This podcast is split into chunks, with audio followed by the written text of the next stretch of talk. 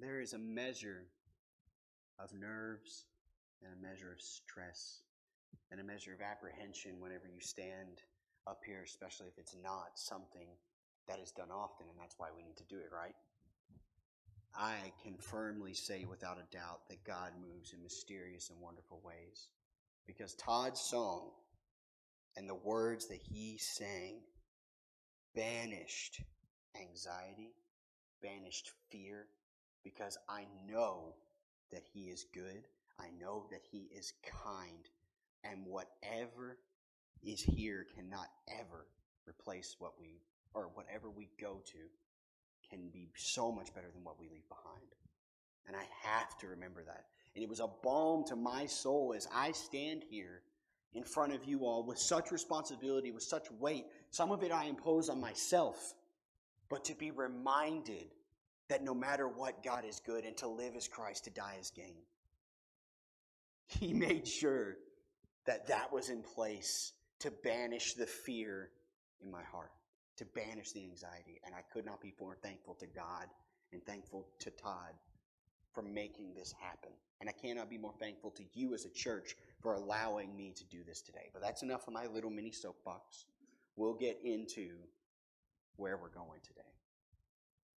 When it comes to evaluating the lives we have in Christ, our faith, meaning our spiritual side and our talk with God and our relationship with God, and our walk, which I separate in two things. Our walk is what we are actively doing. You could call it the fruits of our belief.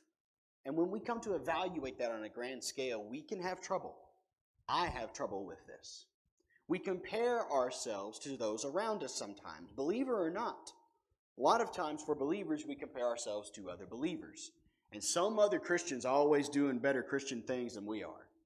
There's always some other brother that's like, man, that guy, he is always in his scripture. I mean, I can't even pick it up like, like what, three times a week? And he's in every day.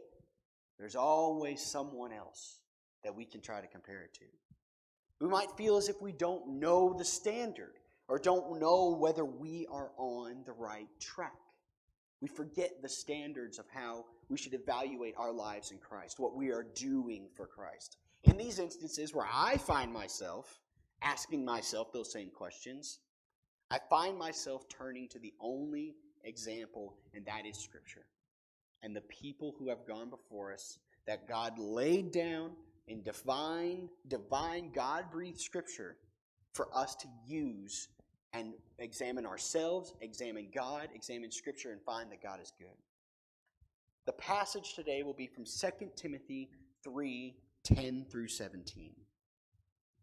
This is a passage that primarily, well, it is addressed to Timothy. Paul, writing from prison, addresses this letter to Timothy, who he considered nearly a son. And we will dig into that a little bit more later. Timothy is a wonderful example of what a Christian in process looks like. Whereas Paul, we kind of considered, well, he never admitted this and he never said this. We considered Paul to be like the model Christian, right? The man who lived righteously, who did the work, who ran the race and did it well. He never said he was there. He said he had a lot more to go. Timothy, we can relate to a little bit more because he is in more of the process.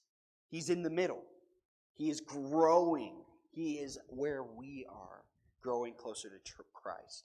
Finding a biblical example can be very beneficial to our faith and point us towards the right path. Finding someone who went before and did that to show us the way forward.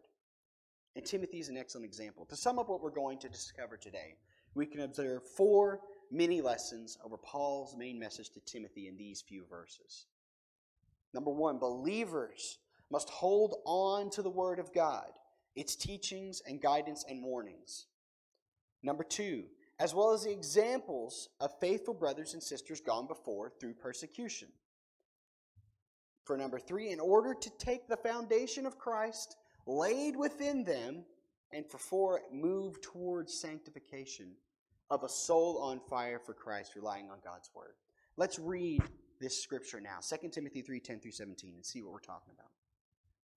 You, however, meaning Timothy, have followed my teaching, my conduct, my aim in life, my faith, my patience, my love, my steadfastness, my persecutions and sufferings that happened to me at Antioch, at Iconium, and at Lystra, which persecutions I endured, yet for them all the Lord rescued me. Indeed, all who desire to live a godly life in Christ Jesus will be persecuted, while evil people and impostors go on from bad to worse, deceiving and being deceived. But as for you, continue in what you have learned and have firmly believed, knowing from whom you have learned it, and how from childhood you have been acquainted with the sacred writings, which are able to make you wise through for salvation through faith in Jesus Christ. All scripture is breathed out by God and profitable for teaching, for reproof, for correction, and for training in righteousness, that the man of God may be complete, equipped for every good work. Let me read the main point sentence one more time without any of the breaks. Believers must hold on to the Word of God, its teachings and guidance and warnings, as well as the examples of faithful brothers and sisters gone before, through persecution in order to take the foundation of Christ laid within them and move towards sanctification of a soul on fire for Christ, relying on God's word. That's where we're going today, and we're going to break this down. Timothy's ministry journey is a reflection of what proper upbringing, training, and cultivating can do for the kingdom of God. It is an example of when we have raised our children in not perfect ways, for no parent is perfect, but raised our children to know God, to experience God, and hopefully they make the decision that they want to be part of it themselves. Timothy is that man, and he turned into somebody fruitful and beautiful in God's eyes by simply obeying the Word of God. We, we're going to dig into that and explore that today. Let's dig back through verses 10 and 11 first. Let's read those again and really pay attention to what he's saying here. You, however, have followed my teaching, my conduct, my aim in life, my faith, my patience, my love, my steadfastness, my persecutions and sufferings that happened to me at Antioch, at Iconium, and at Lystra, which persecutions I endured, yet from them all the Lord rescued me. In this beginning of this passage, he lists the qualities of character that Timothy possesses. Following the example of Jesus Christ and subsequent faithful believers helps equip us to weather persecution and manifest righteous attributes in our lives, even as God may keep us from eternal harm. That's what Paul's getting at. The passage starts off by immediately setting Timothy apart. You, however, in Scripture, however, is a big word. It usually is following a description, a idea, a thought about a certain people or a certain subject, and then the immediate contrast. However, you, this, that, is different from this. Drawing contrast between the heretical and false teachers that Paul had warned about previously, just a few verses before. A few verses before this, he was warning Timothy listen, the world's just going to keep going down deceiving and being deceived, following farther and farther into their own spiral. Let's look back at this real quick. Verses 1 through 9 of chapter 3, just before it, he says, But understand this, that in the last days there will come times of difficulty. For people will be lovers of self, lovers of money, proud, arrogant, abusive, disobedient to their parents, ungrateful, unholy, heartless, unappeasable, slanderous, without self control, brutal. And he goes on. The list goes on of these attributes of people. And immediately after this whole mess, he says, You, however. Quick footnote those people are not beyond God's reach. Paul is not saying that those people are doomed to their descent into evil and madness for the rest of their lives. He can pull them out.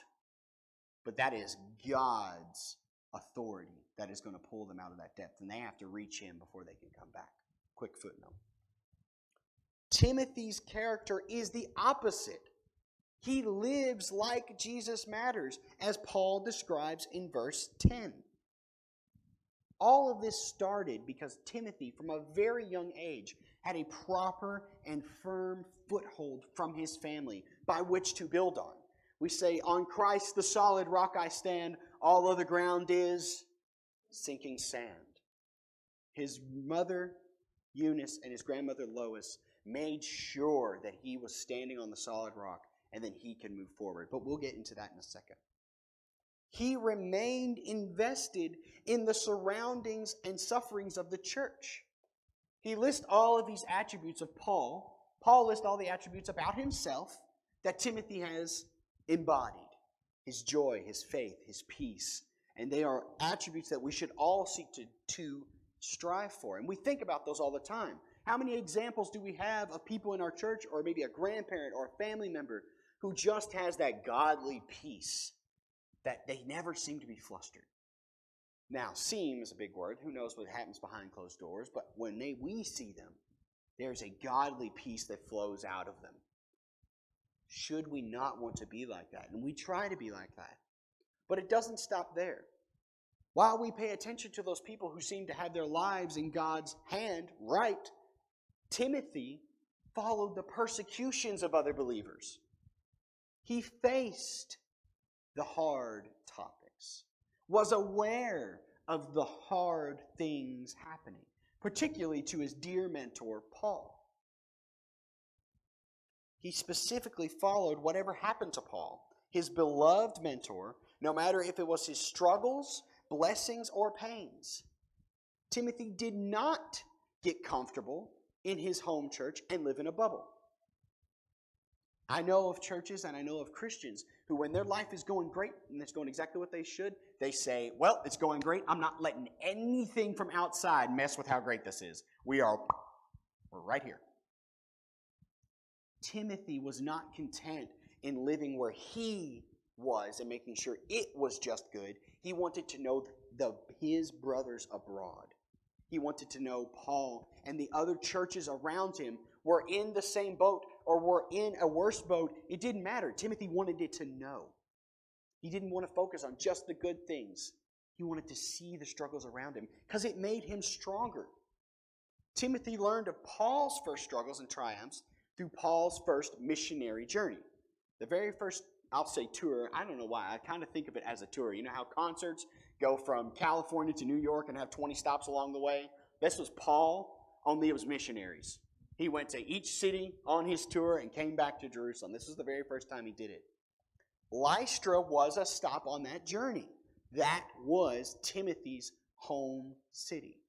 And if you remember, back in verse 11, my persecutions and sufferings that happened to me at Antioch, at Iconium, and at Lystra, which persecutions I endured.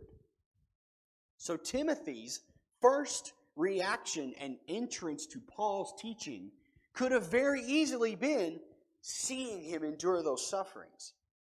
The biggest lesson Timothy would have learned from Paul would be his acknowledgement of Jesus' rescue. Rescue in Paul's mind, he says right here in verse 10, which persecutions I endured, or 11, which persecutions I endured, yet from them all the Lord rescued me. If he was suffering, that doesn't sound like rescue, does it? But this was not from physical pain. He was nearly stoned to death in Lystra. And yet the Lord rescued him from that. Timothy may have even witnessed Paul's near stoning. He could have easily been in the crowd watching them try to put to death this true believer. And yet, this believer tells him from years later, God rescued me from that. Beaten within an inch of your life doesn't seem like rescuing, but the eternal life beyond is what God rescues us to. Think about those around us in our world right now that we think are in a bad place. I say bad because bad subjective. Some people feel like the world is perfectly good if they have the few little things they have. And to us, it looks like squalor, but to them, they're proud of what they've got. But let's put that aside. Maybe somebody's in a horrible physical ailment. Maybe somebody is in a bad financial state and they are at the bottom. And yet, they can stand up and say, God rescued me from even worse. They can stand up and say, God rescued me from even that. Is that an encouragement we can offer? to those that we know in these situations. You can say, listen, our many of the apostles were in horrid spots, prisons, beaten, stonings, the whole mess, and a lot of them said, To God be the glory, great things he has done. Can that be an encouragement we offer people? This rescue was from death itself and from unfaithfulness in the struggle, suffering. He didn't rescue him just from the physical death, but he rescued him from unfaithfulness. He rescued him from turning his back on God. Think of the book of Job. How many times did Job have everything stripped from him? And yet he knew that he had not wronged God. And yet, even then, he was this close to denouncing him. But once again, to God be the glory. He rescued me from eternal death. Paul set an example of what it takes to be a faithful believer, acting on our faith, and Timothy leapt at the chance to be like his example. He saw what Paul did on all of his missionary journeys. He saw what Paul taught him and others around him, and he said, I'm going to do whatever I can to emulate Jesus Christ, and he is a fantastic example. Let's not get this twisted right here. Paul is not asking us to imitate him directly.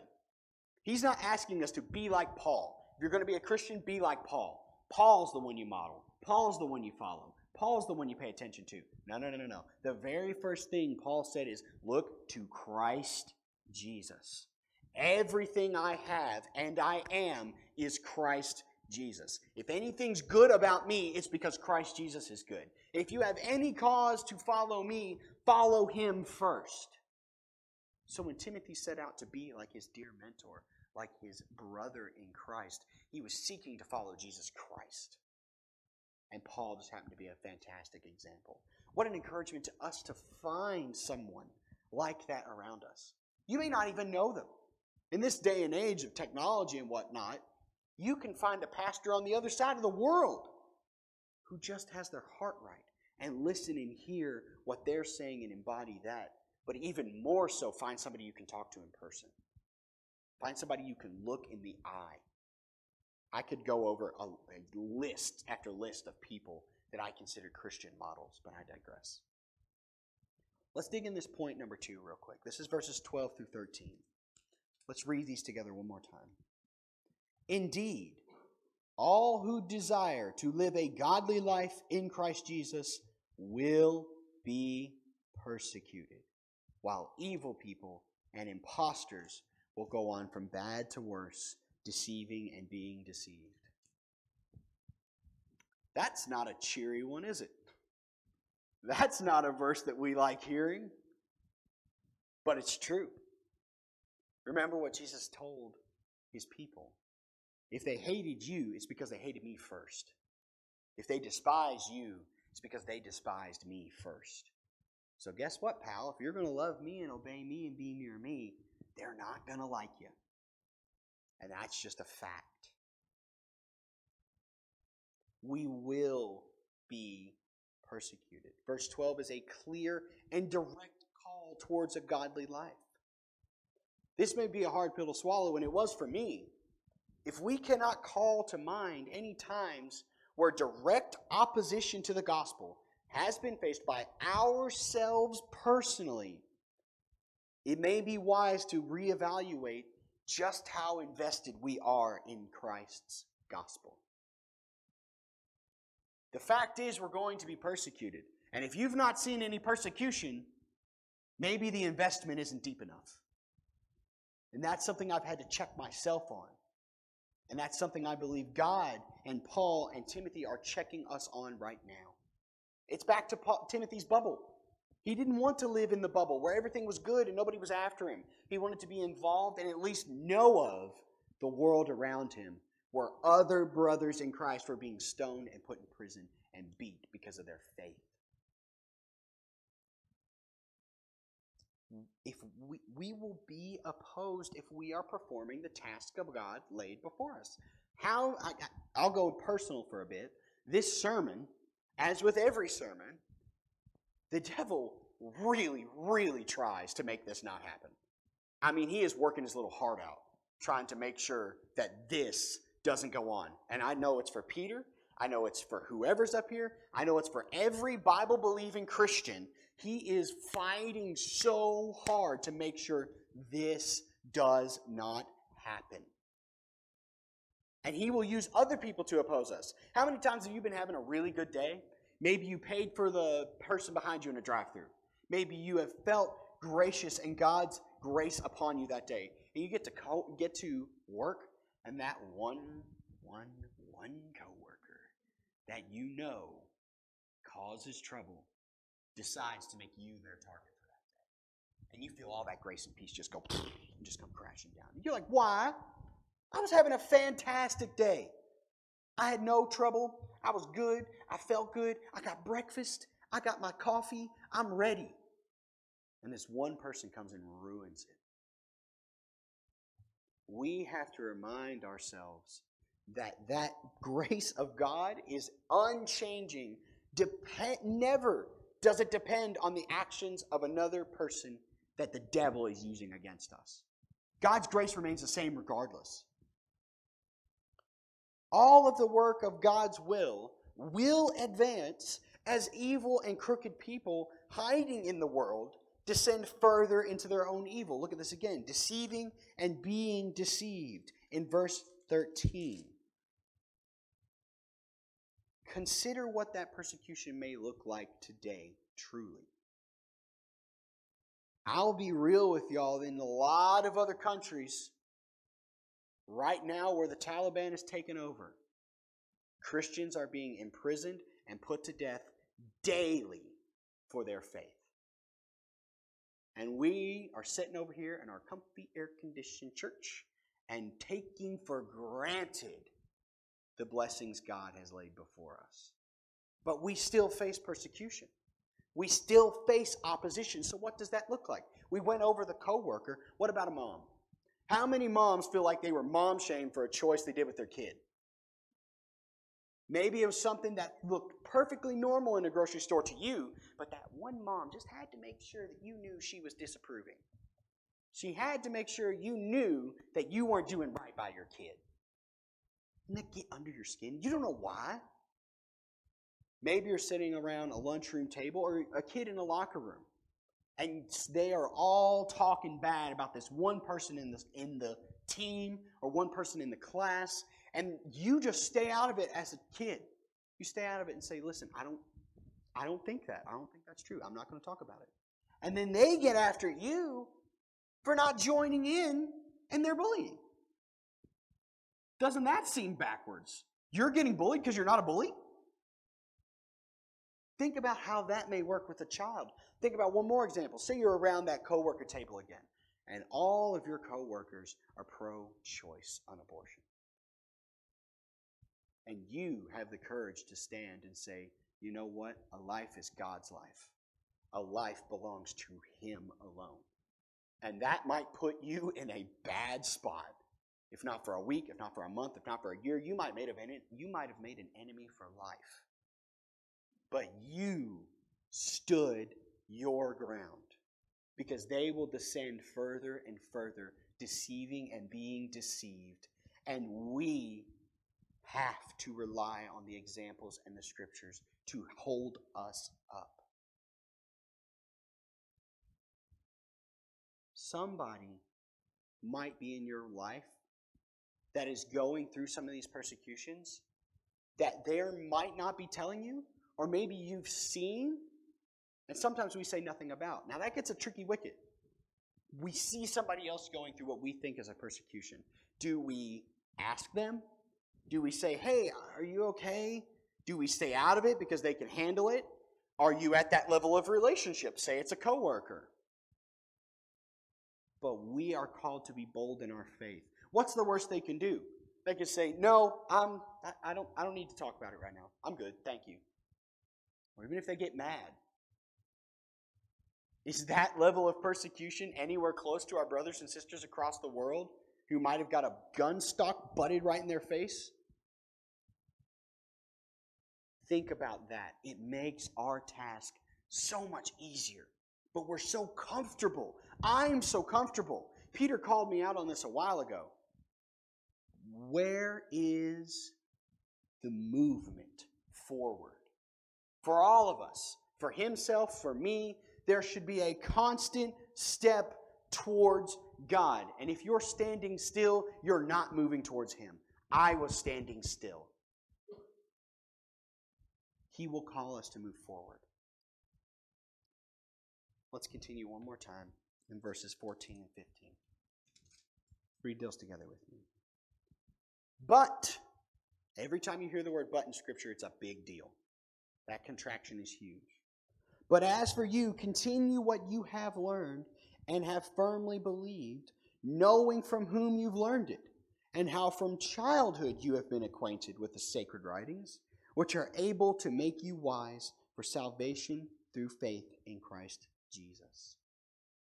Christians must continue in what we know is right in God's eyes, trusting the righteous brothers and sisters who taught us, taking the only truth of Scripture through our entire lives, as it is the only means of wisdom through Jesus Christ our Savior. How did Timothy hold up? How did Paul hold up? How did any of these people who have went through such persecution stand in their faith? How did people who never went through hard persecution maintain the daily of being the righteous Christian, the godly Christian? Footnote again there is no perfect Christian. There is no complete Christian until we get to the kingdom of heaven. So even these models of Christianity have more to go. We always have more to go. Timothy is in the process of becoming more like Christ as we who all as all we who believe are. He is working towards sanctification. That's how. It's the journey. How many people have you heard that are saying you went on a road trip to see Mount Rushmore or something? You finally get there after all that time to Mount Rushmore, and it's underwhelming. And you're like, yeah, that's cool, but like, it's not what the movies made it seem like, right?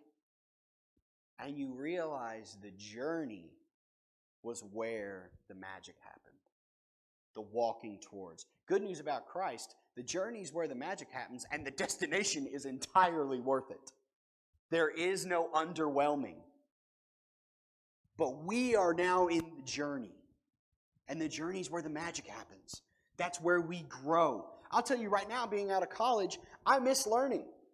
I miss sitting around a group of peers and talking about things that mattered, critically, academically, thinking through it on a deeper level. I miss that. I miss growing myself and my thought and my journey. I don't like sitting here with just what I know and leaving it at that. I want to know more. Timothy did not rest until he could follow Paul's example and the example of Christ Jesus fully. And he knew that he wasn't going to be perfect, and he knew it was going to be a challenge. But he tried anyway. And that is the magic. Paul has no doubt in his mind that Timothy believes truly and wholeheartedly. Look at this again. But as for you, continue in what you have learned and have firmly believed, knowing from whom you have learned it. There's no doubt in his mind that Timothy is firm in his belief, which is a big deal. Paul's not afraid to call a church out. How many of these letters did he say, listen, y'all dropped the ball bad. Let's get this and go. Let's pick it up and go. Tim, Tim, Paul's not going to sugarcoat it out of a love or a respect for Timothy. If Timothy had been in the wrong, he'd have called him out. But he has firmly believed, knowing from where he has learned it. Paul calls to attention who he has learned it from and reminds Timothy to remember and count on those people. Look at verse 14 again. Knowing from whom you have learned it. Now, who did he learn it from? This is a beautiful example and one that we don't see as often. Those people in this instance were his mother, Eunice, and his grandmother, Lois. Remember, I mentioned them earlier. He calls them specifically. Let's go back and look at this real quick just to be clear.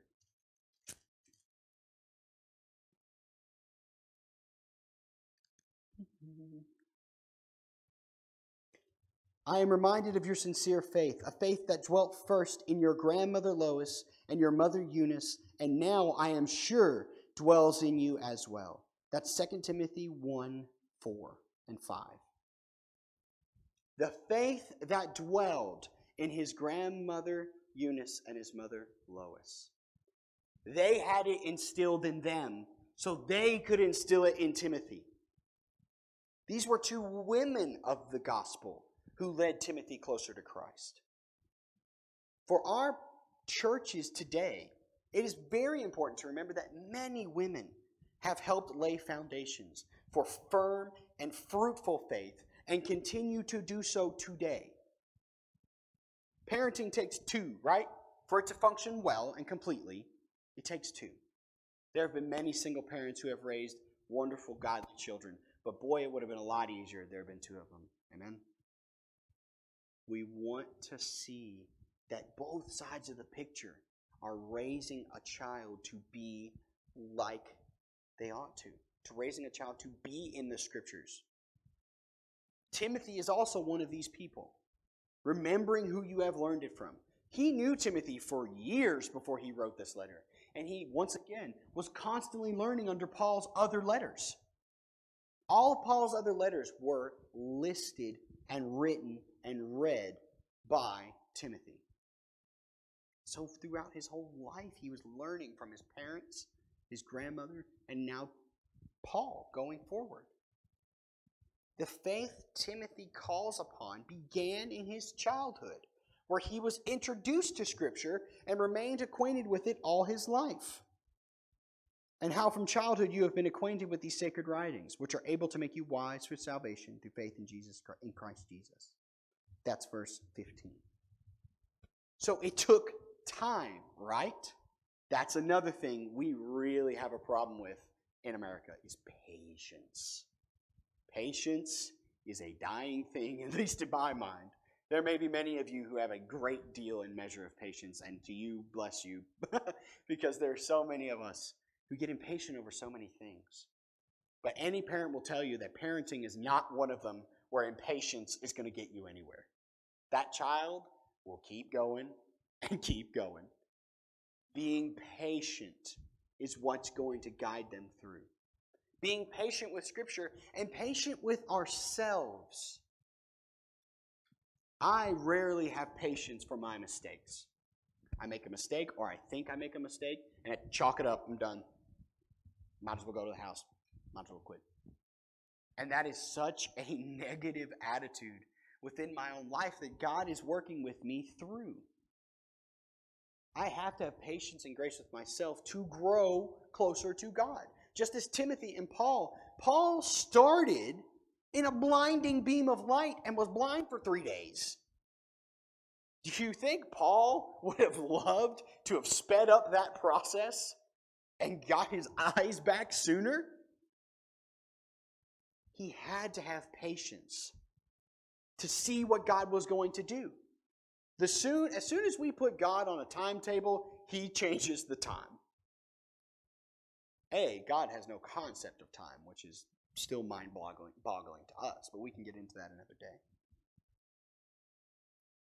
It was continued by Paul and many, many others who took the time to disciple faithfully.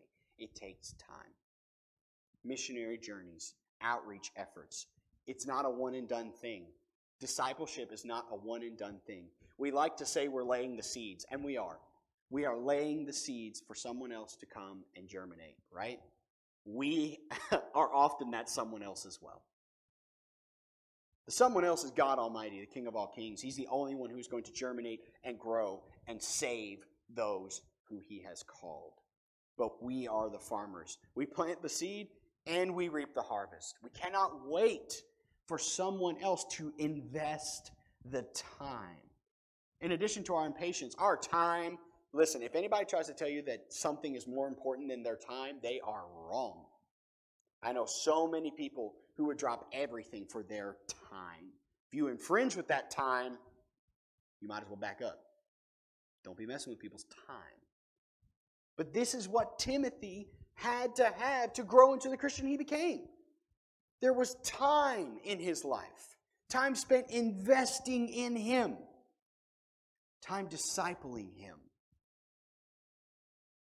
His grandmother and mother and family made sure they did what, did what they could to set Timothy on the right track. They laid the foundation. A caution I don't want to, or a caution I would like to pose to all of us, is that you cannot force somebody into Christianity.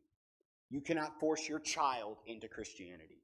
You cannot make sure they're at every Sunday school, every church meeting, every prayer meeting, every single function. You cannot read their Bible every night and guarantee that they are going to come to a saving knowledge of Jesus Christ by your own hands. It's not possible. A parent cannot do that. We can try, but God is the one who saves, and God will call them in His time. That's the reverse. We can't have an expected outcome, and then when we don't get that expected outcome, get mad at God. My timetable, God says. My life. They are my life, and I will bring them when I need them or when they're ready. And no parent or grandparent is going to change that. Now, that being said, the foundation is so important. I would not be where I was. I would not be the person I was if those two had not laid the foundation they did. Period. And whether you realize it or not, where you are today, good, bad, ugly, or otherwise, started by your parents laying that foundation. And some of you may be able to go back and point and say, yeah, that's where my foundation got a little crack in it. I know the moment. Maybe it was a family member, maybe it was a pastor, maybe it was somebody else. And that's where my foundation got a little hole in it. And that's where it got a little shaky. Or maybe some of you can look back and say, that thing is built like a concrete truck. Like it, it's not going anywhere. And I know who did it. I know it was these two people in my family who instilled that in me, and I can stand on that now. It's so very important. Those writings, those sacred writings, bring wisdom to Timothy and all of us through Jesus Christ our King. The, the sacred writings are the Word of God. It is the Word of God. This right here. I remember when I was 14 or 15, somebody asked me, What is Scripture? What is the Bible? And I remember saying, oh, it's like a it's like a, a textbook, like a manual. It's like this is how you live a solid godly life. In a sense, yes, that's right. It's a textbook, a manual, but it is alive.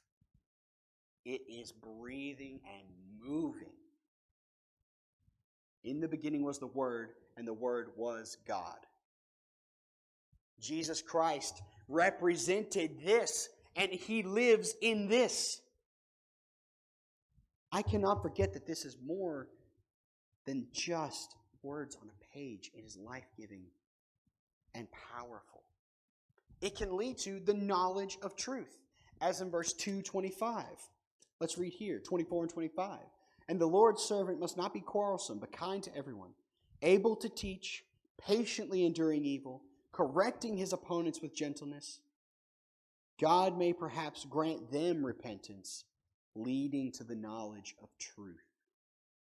That is 2 Timothy 2 24 and 25. As well as it might bring their readers to faith, as in James 1:18 and 1 Peter 1:23. It is the means by which we can raise a child in God's image, or we can disciple someone in God's image, or we can take a grown adult who has never known God and say, This is who He's calling you to be even now. It's not too late. Timothy represents the whole cycle. He represents a proper raising, a discipleship by a knowledgeable and trustworthy leader, and a fellowship of believers who held him up. It takes it all. You've heard the phrase a hundred times it takes a village to raise a child, right? My village is sitting right here for the most part. It truly is. Now, there have been many who have gone on before this moment, but most of my village is sitting here. And it allowed me to be who I am. This directly contrasts the effects of prior false teaching, which Timothy strains away from. those awful, nasty traits were offset by that. Does that mean Timothy doesn't have any of them? No. Does that mean Paul doesn't have any of them? No. What it means is this, the power of God, is so much more powerful to equip us for eternal life than this is the hatred and the jealousy and the love of money. God will always be more powerful. Let's get into our last section today, verses 16 and 17. Before we get into this, 16 and 17 consist of one of the most clear, direct, and understandable descriptions of God's Word, the gospel, scripture as a whole. Let's read this together. All scripture is breathed out by God and profitable for teaching, for reproof, for correction, and for training in righteousness, that the man of God may be complete, equipped for every good work. It's tempting to let that be. That's so self explanatory. What else more could we say about this? The only thing is digging into what that means today and means to us now. And that's something that everyone does. What does that mean to your soul right now? Does it empower you? Does it change you? Does it move you? Does it make your life worth it? Because that's what he's saying here. That the man of God may be complete, equipped for every good work. All scripture is worthy to sanctify our souls and give us the means to live godly lives by providing teaching, reproof, correction, and training in the ways of our King, bringing us into a saving grace and knowledge of God, leading to an equipped Christian for the good work. It's powerful and beautiful. Let's dig into that. Right from the start, all of God's word is breathed out by himself. And the implication is that it is all true. God me, breathed means it brings life, just as his breath brought Adam life. Think of it in the same way. He breathed Adam, and his life became real. He became firm. He became grounded in this world. How could we say that the exact effect didn't happen when he breathed life into Scripture? It's not a textbook, it's a manual, it's living, it's Jesus, it's God, it's the whole thing. All Scripture is breathed out by God, just as Adam was. It's all the divine Word of God, and it cannot be refuted. It stands on its own two feet. It defends itself. I could not defend this till I'm 60 and make a single dent on what it actually can do for itself. It stands on its own two feet. Charles Spurgeon once said this Scripture is like a lion. Whoever who has ever heard of defending a lion? Just turn it loose. It will defend itself. A lion needs no protection from physical means. Scripture needs no protection, it defends itself. The Scripture profits every process of discipleship and sanctification.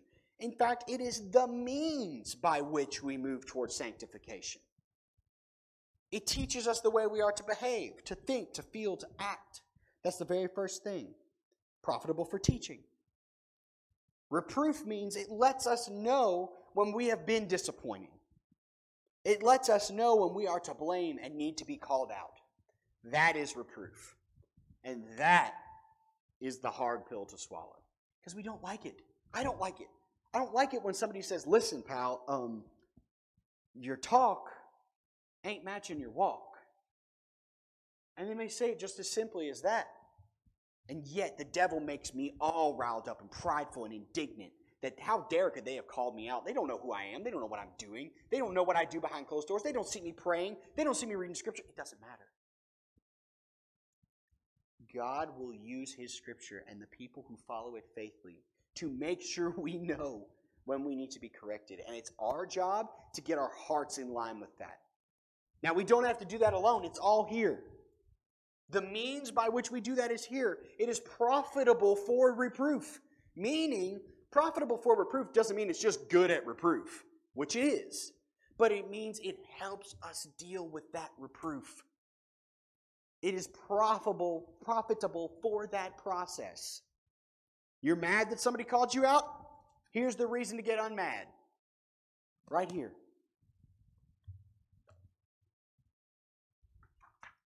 It offers the means of correction as well, providing every mindset change we could need and all of the tools to accomplish it. We've been taught, we need to be we need to be called out. Now we need to correct it. It's sequential. And just as I was saying, it does all of that. It can move us to that correction and do it with peace and kindness and grace. I am so much harder on myself than anyone else on the planet. Period. Period. Period. Whatever y'all think you could say to me, multiply it by a 100. That's me. All the time. But he is not that way. Scripture is not that way. He is gentle and peaceful and kind. And even in his moments of wrath, his wrath is peaceful and gentle because he is all of the above. He is just and he is righteous and he will call us out, but he will also do it in a way that we can overcome. Our biggest problems are ourselves. How many times have we been corrected by a fellow believer in a way that just stung us wrong? How many times has a fellow believer seen something legitimate and said, Listen, this is something that needs to be talked about? And they do it in a peaceful and God fearing way. And we just get all riled up about it. Scripture is worthy for that correction. We have to run to it, pray over it, run to the Word of God.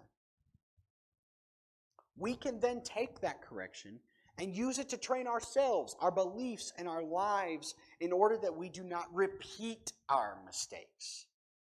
So you take those three processes and then train ourselves. Rinse and repeat over and over and over.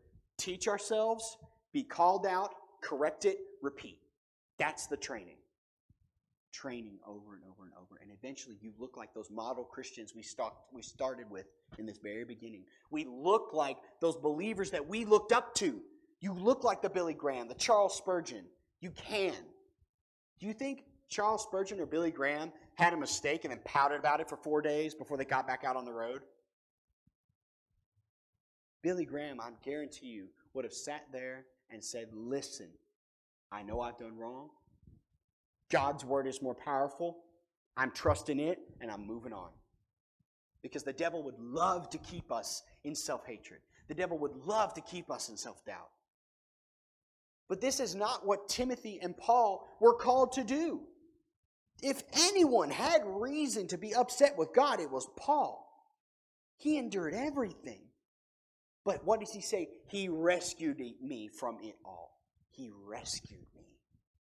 He had his heart in the right spot. All is this is so that the man of God, in this case, primarily Timothy, can be a complete Christian one day standing before God. There's a twofold meaning here. A, this is primarily to Timothy. The message is for him, the message is directly relating to his life. But it also applies to all of us. Man, woman, child, doesn't matter.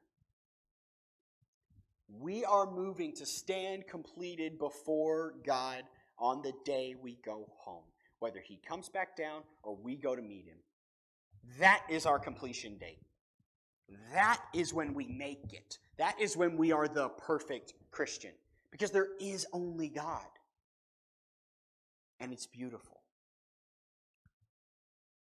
This process is our ministry, our lives, and our goal. We will finish the task upon standing beside our Maker in heaven. That is our sanctification, our completion in heaven. We can perform every good work by holding on to the scriptures, the foundations, and the faith of Paul and Timothy, and clinging ever more tightly to our God as he makes all things possible. While this letter was to Timothy in addressing his pastorate ministry, it addresses each one of our souls because Scripture is profitable for all teaching, for reproof, for correction, and for training in righteousness. It got Timothy where he was, it got Paul where he was. Paul was just looking at it wrong for most of his life. And when he got his brain switched around, he became what we know of as Paul. And it's beautiful. While this last address is primarily to Timothy, it also applies to our church as we move towards godly lives. It absolutely applies to us. And that is the direct reality of all Scripture being profitable for all these things listed. There is no place you can go in Scripture that would give you a bad word or a bad. We just have to understand it better. The Scripture God breathed life into that takes our breath away and lights our souls is all good, all powerful, and all necessary. We would not have the means to know our Lord's intent if not for His Word. His Word ignited the heart of Timothy's family, and then Paul, and then Timothy. The example they set is worthy of all study and education. Scripture is the means by which we light our lives and the means by which we can accomplish what we're asked to do. Jesus Christ is the ultimate example here, and the pursuit of him led Paul and Timothy into being the men of God they were called to be. Let's summarize this whole mess up. God is good all the time. You've summed up what made Timothy Timothy and what made Paul Paul. God is good. The examples here that we can look to of other Christians who have fought the fight in the same way, the only real example is Jesus Christ, period. The end and the story. Because he was the only one that was born and died a sinless human, God and man.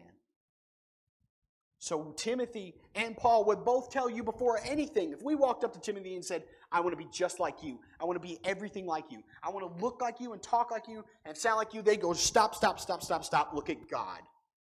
Be like Him. Paul, for sure, he's done it. You can find countless places in Scripture. He says, what does he say? no one is more qualified than I to be the godly teacher. But I am at the bottom of the barrel compared to God and His gracious and His glory graciousness, and His glory. Wherever we go through this week, wherever we go where we feel that we are trapped in the rut, trapped in not knowing where we stand with God, not knowing whether we are doing the right thing, not knowing whether we're doing enough. Look to the examples in Scripture. Look to Timothy, look to Paul, look to Christ Jesus. And then ask yourself Am I doing enough for the kingdom of God? Ask yourself, is there correction I need to have? Just as Paul was corrected, just as Timothy was corrected. How do we react when someone tries to act on God's obedience and correct us? How does that look if it's done correctly in a God fearing and gracious way? Timothy was able to stand as firm as he did because the people in his life took the time and discipled him. Are there people in your lives that you know you should be spending more time around? You know you should be having more God talks with. You know is this close. And you're just waiting for God to swoop in and pull them out.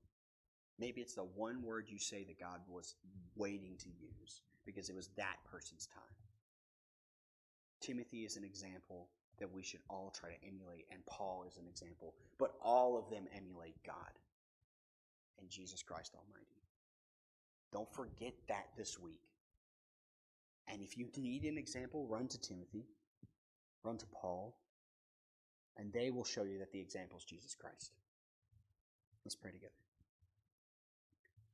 Heavenly Father, we thank you for who you are. We thank you for what you do. We thank you for everything that you can and will be for us. The only reason we can stand here is because of you. The persecution God faced, the persecution we face, God has already faced and beaten. He took every point of sin on him and banished it. Gone. No matter what we face, we can stand like Paul and Timothy and say, You are who we want to be. We can never be God, but we want to be just like Him as much as we can. And one day we will stand before you and say, either, My God, I'm here, complete me, I love you, or say, Please let me stay. Don't banish me, don't send me away, let me stay. We know that you desire for each one of us to stay in your presence. Guide these people here. Use Timothy's words, use Paul's words, use anyone's that have delivered them faithfully and truthfully to bring them close to you. Because you are the only one who saves, you're the only one who makes it possible. And we cannot forget. We love you, our King no matter what, in each day, in each hour, in each minute in our lives. We're going to take your words with us through this week, through this month, through this year, through our lives, and become more like Timothy and Paul so we can be more like Jesus Christ. We love you, our great and powerful God, and we pray all these things in your blessed name. Amen.